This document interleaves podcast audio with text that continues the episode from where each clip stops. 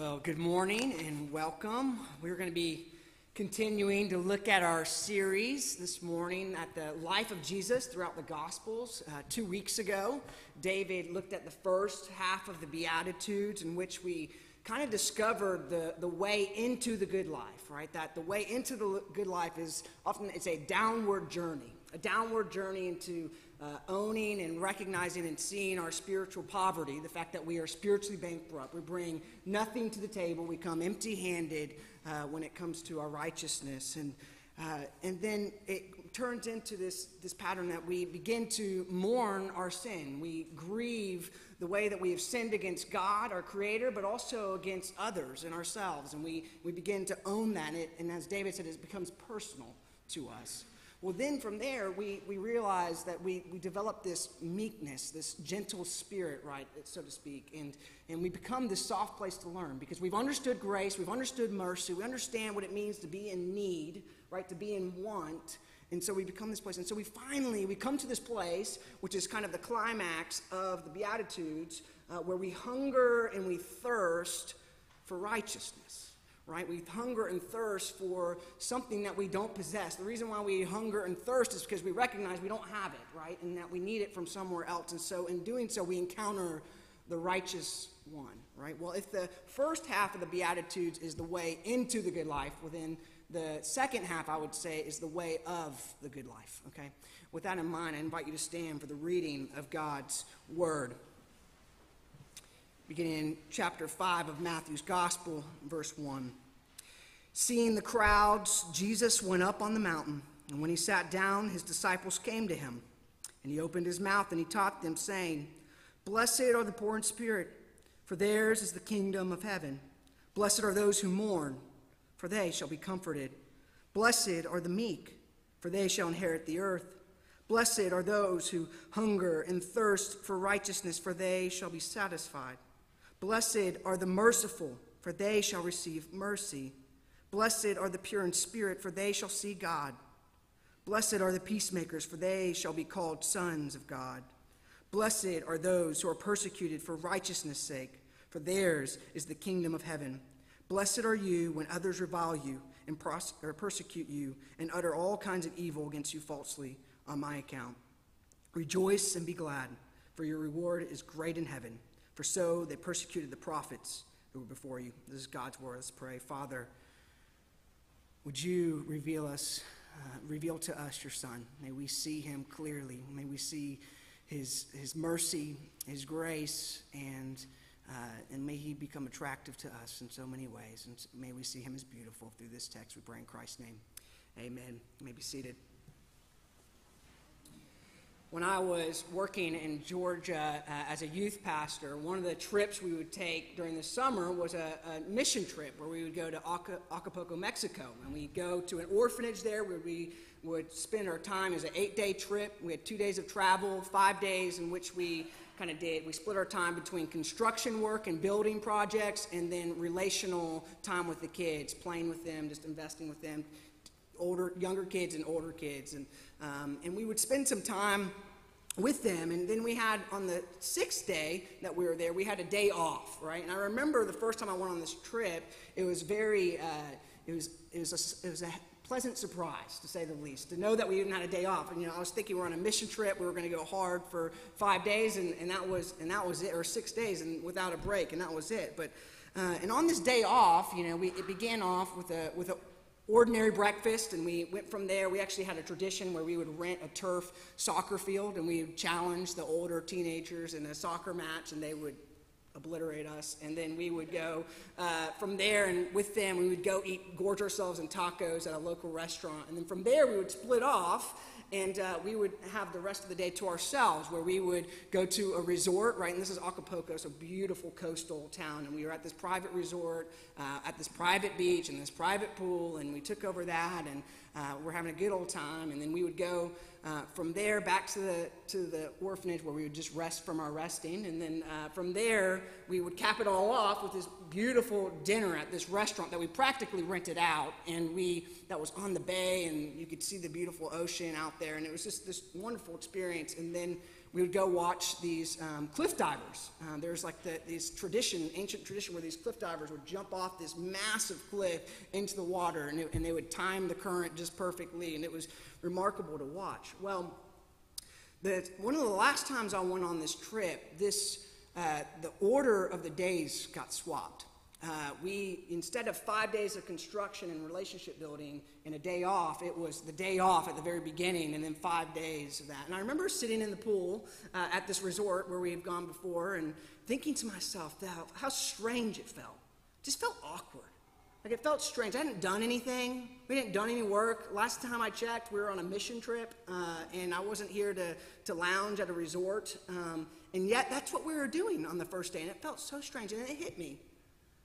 I think often this is the tension we feel with the gospel, right? So often, I think one of our one of the things, our tendencies that we try to do when we come to the Beatitudes or a text like the Beatitudes, is we try to turn it into a ladder, right? We turn it into this ladder in which we ascend to get to God, right? It's this check. We check all the boxes. Uh, well, I'm, check off being merciful. Check off being pure in spirit. Check off being um, uh, all these different things, right? And we check them all off the list, right? As if that this is going to get us to God somehow. Like somehow we are going to prove ourselves to God by working up this ladder. In reality, what we see is that the, the Beatitudes show us a very different way and a very different thing. And uh, in fact, what we quickly see is that uh, it begins with need, right? It begins with recognizing that we actually come to the table with nothing we have no righteousness of our own. We come poor, empty handed. And we come and we recognize that. And then when that happens, we, we then begin to hunger and thirst for righteousness. And when we hunger and thirst for righteousness, we encounter the righteous one. And when we encounter the righteous one, we encounter his mercy and his purity and his peace. And this is what happens. And so, really, it's this byproduct of grace right? We're responding to a righteousness that has been received, right, by taking this downward journey, and then we live out of that. And so the Beatitudes are what the Holy Spirit does to us and in us through uh, as we encounter the grace of God. Well, what does it produce in us? Well, we see in verse 7. Uh, it, when we encounter uh, God's favor, we, de- we delight in giving mercy. Verse 7 tells us it says, Blessed are the merciful, for they shall receive mercy. When we see that we are spiritually poor, when we see that we're spiritually bankrupt, it changes how we look on others. It changes uh, how we perceive them. When we see ourselves as people who receive mercy, we give mercy. Yet this isn't often how we live. We're so much more prone, right, to drop the hammer uh, when we can, right? We, you know, we come in, we sit in the church service, and we hear, "Blessed are the merciful," and we go, "Amen, Amen." Right?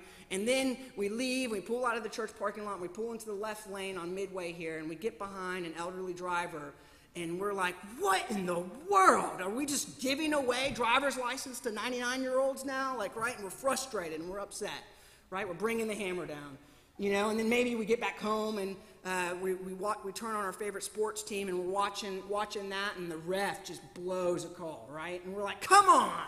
My uncle, my blind uncle could have made a better call than that, right? And we get upset. We just, we're so quick to drop the hammer, right? We love to receive mercy, but we struggle to give it, don't we? When we understand our spiritual poverty and when we encounter God's undeserved favor, it changes how we view others. I love how pastor and theologian Martyn Lloyd-Jones puts it. He says this if all that is true of me, right, that I've received grace and mercy, if all this is true of me, I no longer see men as I used to see them. I see them now with a Christian eye. I see them as the dupes, as the victims, as the slaves of sin and Satan and the way of the world.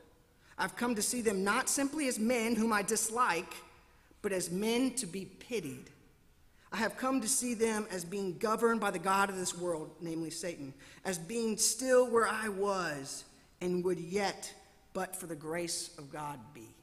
Right? That's amazing, right? Mercy begins with pity, but it never stops there. It always moves past this feeling of compassion in our hearts, right? And we see that in the parable of the Good Samaritan in Luke's Gospel, chapter 10. Jesus tells a parable many of you are familiar with of a man who is on his way to Jerusalem uh, assuming to go worship. And as he's there on this pilgrimage, he is jumped, he is beaten, and he is robbed, and he is left for dead. And then we're told of three other men. We're told of a, a Levite, a priest, and a Samaritan. The first two, the first two that you would expect who would actually do something and stop and help, the priest and the Levite, don't. The man, the third man, the Samaritan, the one he least expected, one who despised Jews and Jews despised him because he was a Samaritan, is the one who shockingly stops, right? And we're told in the passage that he had compassion on the man who fell among the robbers. He had compassion. He had pity on him. And then he, he moved beyond the pity, right? He, he bound his wounds. He put him up in an inn where he could rest and recover. He, he did all of this out of his own pocket. Right? This to be merciful is to move beyond compassion into action, right? It's to, to see the poor, the helpless, the sick, the needy, to have our feelings stirred with compassion and pity, and then to act on it by extending relief or help. Jesus exemplifies this uh, in, in the gospel. As Jesus is dying on the cross, he said, Father, forgive them. Who's them? The people who are crucifying him, the people who are mocking him and reviling him. He says, Father, forgive them, for they know not what they do. Jesus looked at the very people who were crucifying him with pity, right? In his darkest hour, he saw his enemies and he had compassion on them and he did something about it. He gave his life for them. Right? This beatitude serves as a picture of Jesus. It also serves as a call to his disciples. Stephen, very similarly, as he's being stoned to death, giving his very life for the gospel and for the sake of his enemies, he cried out to God in like fashion, like Jesus. He said, Lord, do not hold this sin against them. You see, mercy, friends, received becomes mercy given.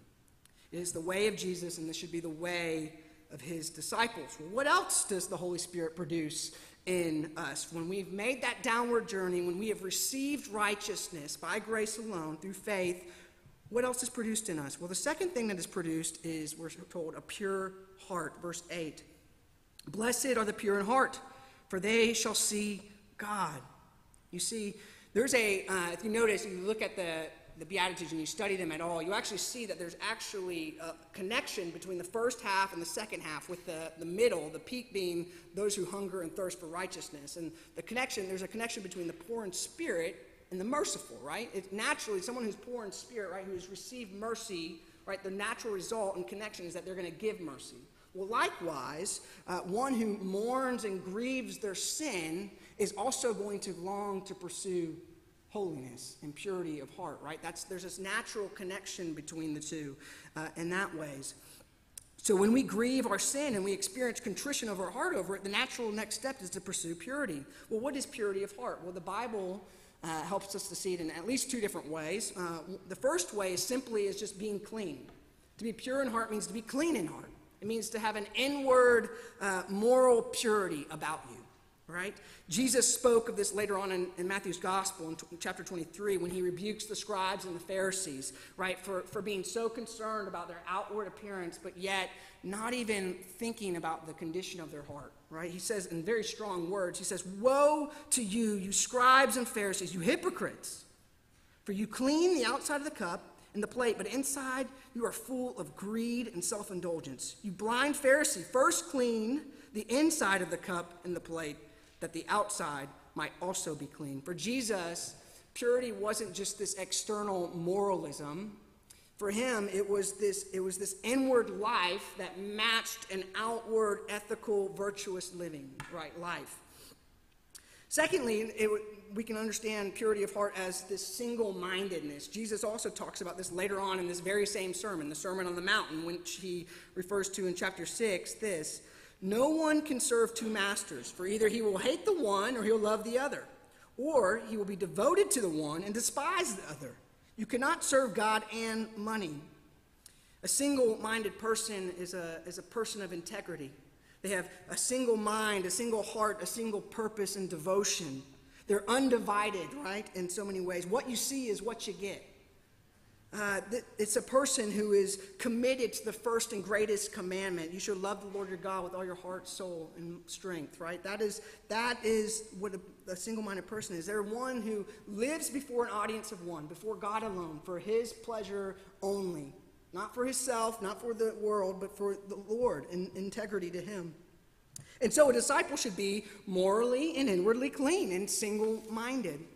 If I were to end the sermon right now and ask you, how's that going for you? I'd imagine if you're like me, not very well, right? You'd be very discouraged. Well, this, there's a reason why there's this natural progression in the Beatitudes. There's a reason why we begin with need, right? There's a reason why we begin with need and then we then come to a place where we hunger and thirst for righteousness and then we see the righteous one and then because when we experience the righteous one we experience also his mercy and his purity right we experience his mercy in that our sins are forgiven he as the atoning sacrifice he atones for our sins but in him our hearts are also declared pure right but here's the question we it, it begs the question for us you know our experience doesn't reflect this but if we've been declared pure and righteous, then why doesn't my experience reflect this? Why do I still feel dirty? Why do I still sin? Why do I still choose I don't choose righteousness? Like why is why is that the case? Well, because right now, you and I, and if we're in Christ, we only have the imputed, we only have imputed purity, not actual purity. For now, Christ has only accomplished righteousness for us, not in us right? We have been declared righteous or pure, right? Same connection, I'm using this nonsense, but not made pure, righteous or pure. See, one day, either when we go to glory to be with Jesus or when Jesus returns, Jesus will finish what he started. Our justification will become glorification, right? We will be righteous not only on paper, but in actuality. And what a glorious day that will be. This beatitude tells us when that happens, we will see God. That's the promise. Promise is that we will see God on that day because of the righteousness that will be made in us. For now, 1 Corinthians 13 tells us, For now we see in a mirror, mirror only dimly, but then face to face. Now only in part, but then fully. Until then, we live in light of who God says we are in Christ, who He's declared us to be righteous before Him, holy, pure, for Him, right? And then we live out of that and we strive to live with purity of heart, with integrity, with single mindedness in all that we do, right? In our workplaces, in our schools, in our families, right? In our private and public life, we are to be the same person with equal dignity, right? We aren't to fudge on our taxes. We're to be the same person over here as we are over here, right? There's all these different things. Integrity is important because God calls us righteous. This is what it means to embrace this beatitude. It's to live in light of who God says we are. Thirdly, what does it what does the Holy Spirit produce in those who have made this downward descent and receive righteousness? Well, we read in verse 9 this Blessed are the peacemakers, for they shall be called sons of God. There's a documentary that came out last year entitled, entitled The Pharmacist, uh, and it featured this man named uh, Dan Schneider. Uh, and Dan Schneider, unbeknownst to him, his son had uh, became addicted uh, to drugs, uh, and he was actually killed in a drug deal uh, gone wrong in the Ninth Ward in New Orleans. Obviously grieved over his son's death, he also felt a sense of guilt and a sense of responsibility. Right? He he didn't know, he didn't realize his son had had, had fallen into this, into this addiction. And he, he wondered if he could have done something about it. He wondered, man, if only I'd known, if only I'd seen the signs, if only I'd been more present, maybe I could have done something. And so the documentary traces this journey in which he pursues justice on behalf of his son. And really, this pursuit of justice is actually a pursuit of peace. Right? He's longing just to have some peace of conscience, some peace in his mind, some just to have a a, a, a non restless heart, right? a heart that is at rest, right? He longs for that. And so it begins by him uh, almost becoming a private detective and him uh, trying to seek the, the murderer and having him arrested and convicted. That eventually happens years later. And then it eventually goes on to him going back to work as a pharmacist. And then he, it becomes into him intervening in all these young uh, people's lives that are coming in. He notices that they're coming in with these prescriptions for large amounts of oxycodone. And he's like, this is, doesn't make sense. And so he's trying to persuade them, like, you don't need this much and so forth. And so he goes in that. And then he notices uh, that they're all, all these prescriptions are coming from the same doctor and it's coming out of a pill mill. And so then his pursuit of peace start begins and justice by taking down this pill mill and taking down this doctor. And then eventually it goes to big pharma and so forth. And so it traces this, this journey of this man seeking peace in some way. And, it, and you're struck by the end of the documentary by the fact that he is still, you can just tell he's so grieved. He still has so much pain and no peace at the end of this, this long pursuit. And, he, and here's the point True, lasting personal peace doesn't come through our own efforts, it comes through the work of Christ. We have personal peace because through Christ we have been provided peace with God. Romans 5:1 is a beautiful verse. It says this, Therefore, since you, we have been justified by faith, we have peace with God through our Lord Jesus Christ. And you see, if you, if you look at the Bible and you see how it describes us pre Christ, like before faith in Christ, uh, and when we're outside of faith in Christ. We were once enemies. It describes us as sons of disobedience, that we were separated from God, that we are strangers, that we are children of wrath. But now, because of Christ, because Christ gave up peace with God, because Christ became a stranger, because Christ took on the displeasure of God and the full wrath of Him and was separated from God, now what is true of us is that you are now not enemies of God, but friends of God. Right? You're, you're now, you've now been brought near. Now, instead of being uh, children of wrath, you are sons and daughters and children of God. You are now His people, His beloved. It's this remarkable transition that takes place through God's uh, through Christ's sacrifice. When we understand this, when we know that we belong to God and that He belongs to us, something happens. A switch goes off. We're, we're free. When we, are, when we realize the peace that we have with God and, and therefore with the world and with others, it frees us up to be less focused on ourselves and more focused on others and their peace. Do you see? Uh, and this is what happens. It, it, verse 2 Corinthians 5 tells us this. Therefore, if anyone is in Christ, he's a new creation. The old has passed away, behold, the new has come. All of this from God. What's all from God? His mercy, His grace, His love, this reconciliation, who through Christ reconciled us to Himself and gave us what? The ministry of reconciliation. That is, in Christ, God was reconciling the world to Himself, not counting their trespasses against them, and entrusting to us, again, the ministry of reconciliation. When we are brought into the family of God, we are also brought into the family business. And the business that our Father is in is in the business of reconciliation. This is what it's to be about. So, for some of us, this can mean a number of things. It can mean, one, avoiding conflict that destroys, right? Not stirring up trouble or constantly arguing for the sake of arguing or being difficult for the sake of getting your way or just winning an argument. Uh, for some of us, it means forsaking gossip and slander, right? Our tongue can be so divisive and so destructive. For others of us, this could mean not avoiding conflict that destroys, but entering into conflict, right? Many of us are passive, right? We'll do anything to sweep something under the rug, right? And not deal with it. Because why? Because conflict's messy and it's difficult. And, and when we experience, but here's the thing when we experience the peace of God, this is not an option. This is not an option. We are to look for relationships that are in need of repair and we are to move towards it.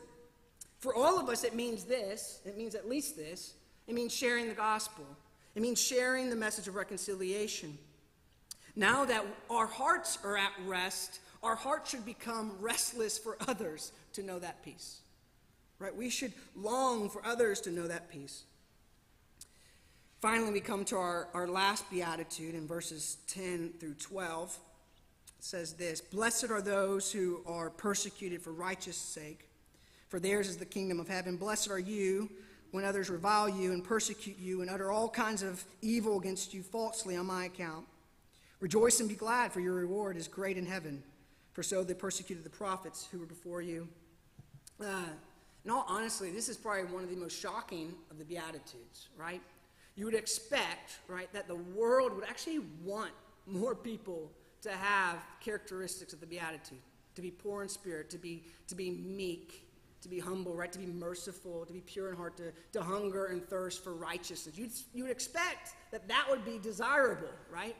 But what Jesus shows us here is that no, it's quite the opposite.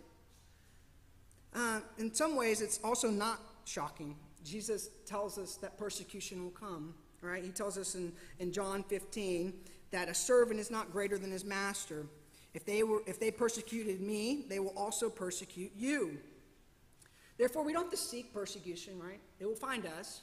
Uh, as our culture is growing more and more post Christian, um, this seems to be becoming more and more of a possibility uh, for us. Soon, persecution won't be something that happens way over there in some distant land, but it'll be something that happens here. In fact, it is. It's already happening. Uh, in, in, in, a lot of ways, right? But typically, when we think about persecution, I think we think about it in two ways. I think we think about it in capital P persecution, right? We think about the big stuff, right? Which is normally how you perceive persecution, like the death threats, maybe the burning of churches, or capital punishment, right? Or martyrdom. Those are the kind of the bigger persecution. But it's interesting when Jesus speaks of persecution here, he leaves room for even the smallest of persecution. Notice he says that he leaves, he says those who revile you, who slander, and who hate you, right? Notice the, he, he leaves room for the smaller persecution, the persecution like fines or family shame or being kicked off a university campus or unjust trials or public mockery or abuse on Facebook, right? All of these things. He leaves room for all of those things, right? What we see is that persecution can take all kinds of forms. It can look all kinds of different ways, but uh, but notice this he, he, when this happens, when we experience persecution, we're, we're not to be discouraged or fearful or angry or insulated, but we are to be encouraged. Right? We are to be encouraged. Why? Why are we to be encouraged? We're to be encouraged because in the persecution, we know that we are a disciple of Christ. We are blessed when we are persecuted because it shows us that it's the mark of a disciple. But notice this uh, we are not considered to be blessed just because we are persecuted. Jesus has a very specific reason for the persecution in mind. Okay, this is very important. We are considered blessed when we are persecuted, one, for righteousness' sake in verse 10, and then in verse 11, on account of Jesus. We were first blessed when we were persecuted for righteousness' sake. In verse 10, it's for our allegiance to kingdom values, right? Notice it's not for this. It's not for being a jerk. It, it's not for lack of wisdom.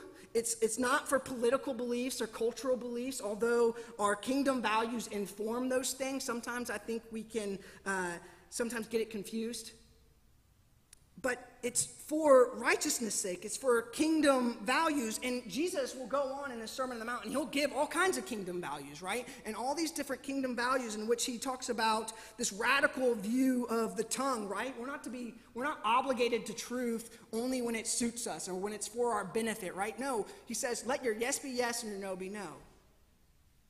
He, he, he has a radical view of hostility. He says, when someone offends you or hurts you, don't don't punch him in the face. He says, turn the other cheek. Right? He has a radical view of enemies. He says, don't hate and despise your enemies, but love them. Right? The way of Jesus is contrary to the way humanity naturally works. As disciples of Christ, we are to be committed to the way of Christ, even if that means being canceled, being reviled, being hated, being demoted, or rejected. Secondly, we are blessed when we are persecuted for on account of Jesus, for our allegiance to the King. Uh, two Fridays ago marked the third anniversary of a mass kidnapping in Nigeria that sparked international outrage. On February 12th, 2018, Boko Haram fighters attacked a school in northeast Nigeria uh, and they took over 100 girls hostage. One month later, only one of them, one of the girls remained captive. 15 year old Leah Sharibu. Most of the girls who were kidnapped were Muslim, with the exception of Leah. She was a Christian. Her captors demanded her to renounce her faith to gain her freedom, but she refused. Three years later, she still hasn't come home. Leah is one of many who is suffering on account of Jesus. And yet we read in this verse Blessed are you when others revile you and persecute you on my account. I've wondered, how did uh, Leah's parents feel about that? Did they really think that Leah was blessed?